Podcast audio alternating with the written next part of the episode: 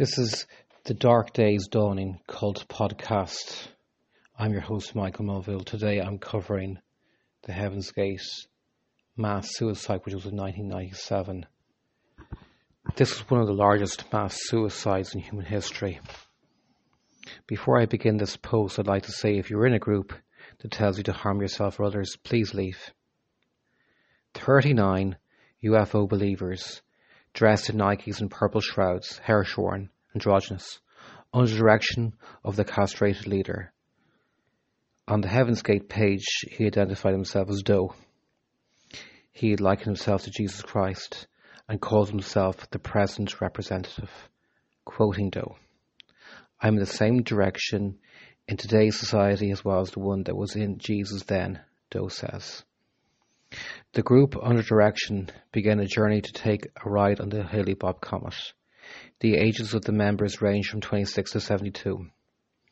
Members appeared in video elated to reveal their voluntary complicity in a decision to go to the next level.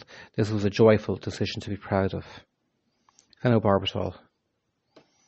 To depart their earthly dwelling, a departure method to eliminate the container was required, and thus phenobarbital was required to achieve mass self-destruction. The history of phenobarbital reveals itself as a drug created for benevolent purposes. In this brief microcosm of the drug's history, one can say that phenobarbital was introduced in 1912 to the medical pharmaceutical market to treat epileptic seizures. However, the potential in suicidality was well known right before 1997. In 1989, protester Abby Hoffman drank 150 pills of phenobarbital with vodka, which caused her departure. Lawrence K. Altman of the New York Times wrote, quote, "Phenobarbital is a barbiturate drug that doctors have long prescribed for its sedative and anti-seizure properties. Doctors generally warn patients taking phenobarbital or other barbiturates not to take alcohol, which can increase greatly the barbiturate's sedative and depressant effects on brain activity," end quote. Post-death. In the history of mass suicide, the etiology of these events has traditionally been a response to oppression. Mass suicide represents a traumatic reaction to oppression. The Heaven's Gate mass suicide represents a gathering of mysticism, culminating in the destruction of the group under the umbrella of self-assertion, proclaiming this case a desire to gain heavenly status. The group was asserting a belief in abandoning a planet that was about to be recycled in order to reach what they believed to be Tila. Whilst Ukrainian peasants post the tragedy at Chernobyl call this planet our common ancestral home, extending the deepest respect to the only place we as humans can live, extend our common love for nature and the broader community of humanity, the Heaven's Gate did not share such a love for Earth. The Heaven's Gate cult spoke of a planet vilified as a hell or a purgatory that was soon to be expired. This, of course, did not occur. In fashion so atypical of cults, they had already vilified the outgroup and the world they lived in. The Heaven's Gate mass suicide was the largest mass suicide involving U.S. citizens since Jonestown, 1979. What sticks out in our mind's eye is helicopters hovering over the California mansion valued at $1.6 million. The sight of ambulance workers feeding the entrance of the complex with stretchers. The hasty entry into the mansion's interior of ambulatory workers. The horrific revelation that what was being brought out was literally the dead. This was intensely sobering to see. By committing mass suicide, cult members believed they were doing their best with the deck of cards they were given, believing fully that they were venturing to achieve the next evolution level above human, becoming the Ascended Masters. In cult dynamics, it is a well-established fact that delusions and psychopathology of the leader spreads as a contagion their disorder. Thus, mental illness is actually a contagious disease. The mad, madness sane. Delusions of one becomes delusions of all. Under the vice-like grip of psychological coercion and manipulation, mental illness ferments. The group leaders with loyalists impels the freedom of members to simply think for themselves, to behave as independent agents. Thus we have the creation, in an institutionalized environment, i.e. the cult complex, of created conditions for the optimization of group psychosis. psychoanalysis has well established the fact that where the transference is, there shall the counter-transference be. In other words, doctor burnout comes from overexposure to the patient's psychopathology with possibly inadequate supervision establishing unwanted effects. These facts are translatable to the cult setting where the assumed psychopathology of the leader is transferred courtesy of an abusive environment to the members. Cult and sex are factories for the psychological degeneracy of mental illness. In Heaven's Gate ideological thought, members saw their bodies as containers. They had no problem getting rid of the container. They prepared a press release for their death saying, quote, "By the time we receive this, we'll be gone, several dozen of us. We come from the level above human in distant space, and we have now exited the bodies that we were wearing for our earthly task, to return to the world from whence we came, task completed. The distant space we refer to is what your religious literature would call the kingdom of heaven or the kingdom of God," end quote. The message sounds out exactly how the earthly departed were true believers of guinea and pigs. The two stated they had endured a debt of reputation at the hands of the media. The group clearly wished, via press release, to have a certain kind of relation to this malevolent other, who Heaven's Gate unsurprisingly could not make their beloved darling. The group felt assured that as androgynous science fiction loving nerds, once they reached Tila, they'd be beautiful. The transition from being a member of a secular society to forfeiting everything where one leaves the world behind and everything they had in the world to join the group is demonstrated in the story of Heaven's Gate. The group were ideologically fitted and suited into what they would believe to be a science, not a religion. Its ingredients involved science fiction, aliens, and a belief in both forthcoming millennium apocalypse. Peaceful cult question mark. The Heaven's Gate cult did not engage in siege with authorities, therefore perhaps they cannot be compared to the Branch Davidian cult, who obviously did not confront the authorities, nor is it accurate to compare their mass suicide to the apocalyptic Solar Temple cult, a French neo-Templar sect. On October 4th and 5th, 994, 53 members of the Solar Temple cult burned themselves to death in both Canada and Switzerland in hopes of incarnating as gods on a planet in the Sirius system. Critically, some of the Solar Temple members were murdered, as is evidenced by the presence of bullets that smoulder silently in the chalet's ruins. Applewhite's farewell speech did reveal some identification with these groups. He said, and I quote, "I feel very, very disturbed when I hear people condemn them. David Koresh or condemn the other group, Solar Temple, because no matter how far off they might be, I find it very difficult to believe that they will not have further opportunities to go in the direction of truth if they have sacrificed willingly everything of this world in an attempt to follow the shepherd into the kingdom of God," end quote. The act of castration and suicide is of course a sign of mental derangement. Castrations tend to be performed by an injunction from a penal correctional service as a bid to help yield a cessation and a reduction in the noxious urges of sexual offenders. Castration was an act some deceased members felt they needed. Surgical castration is also called orchidectomy. It involves physical removal of the testicles, which produce 95% of a man's testosterone. The historical purpose of castration was to create emasculated slaves who would be more docile. The act of getting testicles removed conventionally is in modern medical practice commonly employed to treat testicular cancer and is generally confined to removing only one testy. But removal of both testes may be performed to counter prostate cancer by lowering testosterone levels or following major physical injury. Scott Lindlaw, 997, of AP News asserted that the reasons behind some group members castrating themselves was to help achieve an androgynous immortality. 18 months prior to committing suicide, at least 6 members of the Heaven's Gate castrated themselves. No one in USA agreed to castrate the members. They were forced to cross the border to Tijuana in Mexico. The first member in the group to castrate himself was the leader, whose castration was botched and caused him pain, which caused at his physical death. However, another member found the castration to be enormously liberating. It gave him fuel to continue the road to Tila. What follows are just some facts about Marshall Applewhite quoted from the book Cosmic Suicide, The Tragedy and Transcendence of Heaven's Gate by Rodney Perkins and Forrest Jackson. The publisher is Pentartial Press, 2016, and I'm going to quote it. Spur, Texas, is a small town located about 50 miles east of Lubbock. It was here that Marshall Hurf Applewhite was born in 1932. The son of a Presbyterian minister, he attended Miller High School in Corpus Christi, where he served as president of the National Honor Society and participated in Bible study and the choir. After graduating in 1948, he entered Austin College in Sherman, Texas. He majored in philosophy and earned a Bachelor of Arts degree in 1952. After graduation, Applewhite married Anne Pearce, intending to become a minister like his father. Applewhite entered the Union Theological Seminary of Virginia in 1952. He changed his mind about becoming a minister and only stayed at the seminary for 5 months. He was drafted into the army in 1954 and did stints in both Salzburg, Austria and White Sands, New Mexico.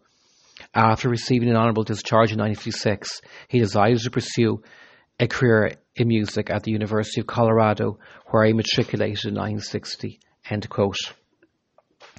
Beep and Bo, T and O, the two, Guinea and Pig. Health and heart problems also scourged Applewhite. He was depressed and low in spirit. Marshall Applewhite did not operate as the sole prophet of the outfit, unlike the Children of God cult leader that published the ideologies of COG, such as the now infamous Flirty Fishing and the Mole Letters.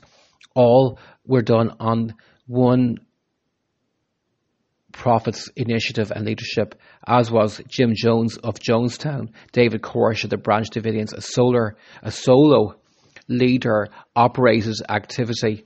Applewhite needed a colleague, a scholar of the occult, to truly influence people in the way we know he could. The anticipated relationship would become known as T and O and the Two. On first hearing this partner in waiting, it would seem an unlikely candidate to co-create a cult with Marshall Applewhite. To quote the Wikipedia entitled article, Bonnie Lou Nettles, religious leader. Quote, after becoming a registered nurse, Bonnie Lou Nettles married businessman Joseph C. Gall Nettles in December 1949, with whom she had 4 children. Their marriage remained mostly stable until 1972. Let me pause from the quote. Upon hearing the words, until 1972, we can compute and deduce this is 23 years of marriage and child-rearing. Bonnie developed an interest in the occult. Her husband disapproved of this interest. So in 1972, he began divorce proceedings. Enter Applewhite and Nettles as a two, who calibrated their shared interests together. Let me continue with the Wikipedia entry on Nettles. To quote, at which time, according to the New York Times, Nettles began attempting to contact deceased spirits by conducting regular seances and came to believe that a 9th century monk named Brother Francis frequently spoke with her and gave her instructions. She also visited multiple fortune tellers who told her that she was soon to meet a mysterious man who was tall, with light hair and a fair complexion, descriptions which were fairly close to Marshall Applewhite's appearance. Nettles also studied astrology, theosophy and the occult, end quote. Nettles' knowledge of the ufological, mysticism, occulticism helped cook up the ingredients for this cult to begin operation. Accordingly, Nettles communicated with celebrities like James Dean and Marilyn Monroe. Applewhite regarded Nettles as being higher up the ladder in the cult, whilst he was just a voice. In any case, they both formed Heaven's Gate from an interest in UFOs, Madame Blavatsky, Mahatma's letters, and comparative religion. Quoting from Cosmic Suicide, in letters written to Walsh, numerous details about the possible extent of Applewhite's and Nettles' mental illness can be found. Applewhite wrote that when we converse in our minds while thinking, we're really listening to the conversations between the alien spirits. Applewhite seemed to be aware that people believed he and Nettles were literally losing their minds and commented. By social, psychiatric, medical, and religious standards, we and you, Walsh, have long since lost our sanity. Applewhite and Nettles would eventually feed off of this type of thinking to convince cult members that the outside world was against them and strengthen their commitment to the cult. After the Christian Arts Centre closed in 1973, Applewhite and Nettles began developing the message they preached over the next 2 decades, a system that borrowed equally from Judeo-Christianity, the New Age and science fiction, end quote. Solidification of Heaven's Gate ideology. We know by the way Heaven's Gate members dressed, how they were blown away by ufology and science fiction. It is the Christian element of the cult that we have not really explored. Applewhite described it as the Christ alien. That's what he thought he was. But Bow and T, also called Guinea and Pig, Applewhite and Nettles, felt divinely special and were convinced that they were God's messengers. According to their revelations, they as messengers of God would be killed while on their heavenly mission. The people of Earth will celebrate for 3 days. Then Guinea and Pig, the two, Bow and Beep, will be brought by spaceship to heaven to experience the next evolutionary stage above human, whilst the world would be destroyed. Bo and Peep, the two with their graduated followers, would become immortal, androgynous, non-mammalians with no genitals who are nonetheless very attractive. Quoting from the video, "Planet about to be recycled, your only chance to survive, leave with us." Applewhite described what these representatives would look like. When you go into an environment that does not require eating things that you have to pull off the bone or crack the shells of a nut, then certainly teeth are not needed. A next level body in a non-earthly environment also needs no hair. That next level body is a creature that looks very attractive, has two eyes, some remnants of a nose, some remnants of ears, what you would call remnants, even though they function very well as nose, as ears. They have a voice box, but don't really need to use it, for they can communicate by thought, communicate with their minds, and that's an extraterrestrial. That is the body belonging to a member of the evolutionary level above human, the kingdom of heaven, the kingdom of God. It's true. They could seem unattractive to you if you're really into human flesh bodies and see them as beautiful. End quote. Membership. Heaven's Gate membership had strict criteria. Members joined and swiftly left. The minority stayed. At one stage there were 200 members. That was pruned down to 88. Then Bow and T declared that the harvest was closed, meaning no one else could join Heaven's Gate. Cult members were forbidden to socialise with each other and with the outside world, including their parents. Children were strictly forbidden from joining Heaven's Gate. For example, in September 1975, a couple in Oregon gave away their material possessions and their children to their friends just to join the Heaven's Gate cult. Heaven's Gate members believed their knowledge held exclusivity to salvation. Such was the belief that their knowledge was so esoterical that only Heaven's Gate members could understand it. This bred further isolation through belief that they were a special group who knew how to liberate themselves from what they labelled as our world's Luciferian system. The Heaven's Gate view of our world is that it was a cosmic classroom, either purgatory or hell. The temptation was bringing one closer to hell. This is why an abstemious approach of no sex, no drugs, giving up all material possessions, no alcohol, no outside world contact, no socializing with fellow cult members. Restricted dieting was imposed. Cult members were allowed towards the end of their stay on Earth to read only the Bible in order to confirm the teachings of T and Bo. Reaction to Heaven's Gate tragedy. Not every person, to be honest, sympathised with the deceased, quoting from the Irish Times. Meanwhile, quote, the US media mogul Mr. Ted Turner described the mass suicide as a good way to get rid of a few nuts. Mr. Turner, who's married to the actress Jane Fonda, was speaking at a news conference before the opening of the Braves' new stadium, Turner Field.